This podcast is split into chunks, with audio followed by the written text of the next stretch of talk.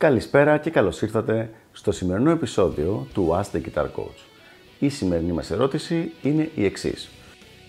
Σε πόσες διαφορετικές θέσεις πρέπει να ξέρω την κάθε συγχορδία; Λοιπόν, μια πολύ ωραία, πολύ απλή, πολύ γρήγορη και πολύ ξεκάθαρη ερώτηση που έχει επίσης μια γρήγορη και ξεκάθαρη απάντηση. Χρειάζεται να ξέρεις τις συγχορδίες σου σε πέντε θέσεις. Οι πέντε θέσεις αυτές αντιστοιχούν μία σε κάθε θέση του caged συστήματος, δηλαδή στα πέντε boxes. Άρα λοιπόν, κάθε συγχορδία που μαθαίνεις, τη μαθαίνεις σε πέντε θέσεις.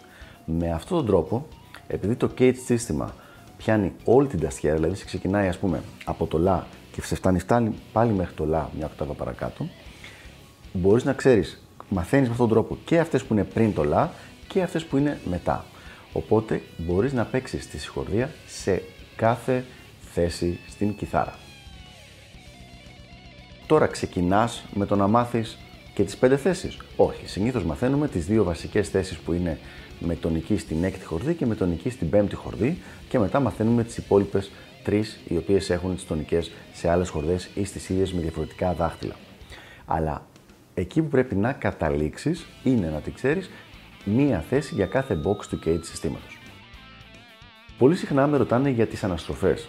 Θα κάνουμε σίγουρα βιντεάκι για το θέμα των αναστροφών στις συγχορδίες, αλλά πολύ πολύ απλά να πω ότι ενώ είναι κάτι σημαντικό και χρήσιμο, σίγουρα δεν είναι κάτι να το ξεκινήσεις από την αρχή.